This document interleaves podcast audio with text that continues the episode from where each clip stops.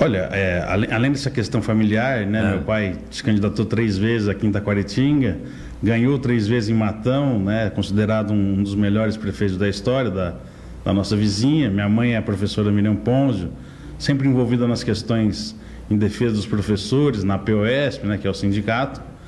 E além disso, o PT daqui decidiu que, que deveria ter uma chapa para propor uma nova chance para Taquaritinga, com novas políticas, políticas modernas e, e decidiu que, que, teria uma candidatura jovem, né? Hum. Jovem, mas, mas já compromissada e, e, com alguma experiência na política. Então, certo. É, sobrou meu nome e da Isabela.